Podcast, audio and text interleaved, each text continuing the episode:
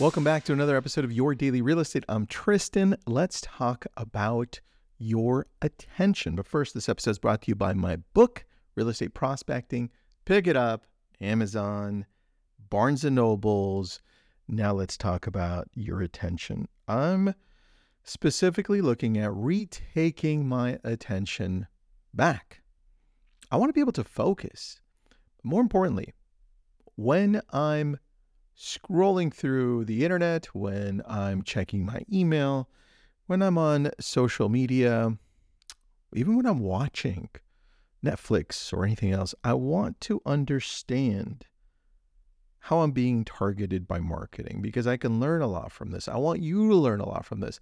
And for me, it came down to these four questions that I want you to be paying attention to. Number one, and let's take one for example social media. All right.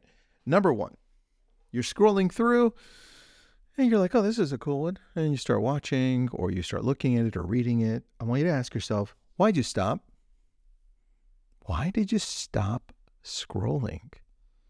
If it's email, why did you stop on that specific email? If you're watching, why'd you stop in that specific thumbnail? Pay attention to what's capturing your attention. Why did you stop? Was it the title? What about the title? Was it the colors? Was it a question? What is it about what you're looking at that has your attention captured? That's number one. Why did you stop? Number two, what hooked you? What was it? Was it something that was said specifically? Was it the colors? I want to get so specific on what hooked you because now you'll start understanding how you respond and better how to create the content that gets other people hooked quickly. Why'd you watch that? Why did you read that newsletter? Was that question the three things that I need that you need to learn now to level up your business? Oh, I want to click on that. Click. Why was it important to me? You know, so get granular with this. What hooked you? Number three, how did it make you feel? This is the one question that we don't ask ourselves enough. As I'm going through this and I stop, I watch a video, I'm listening to it. How am I feeling? Do I feel empowered? Do I feel angry? Do I feel sad? Do I feel happy? Am I laughing? Am I sharing this?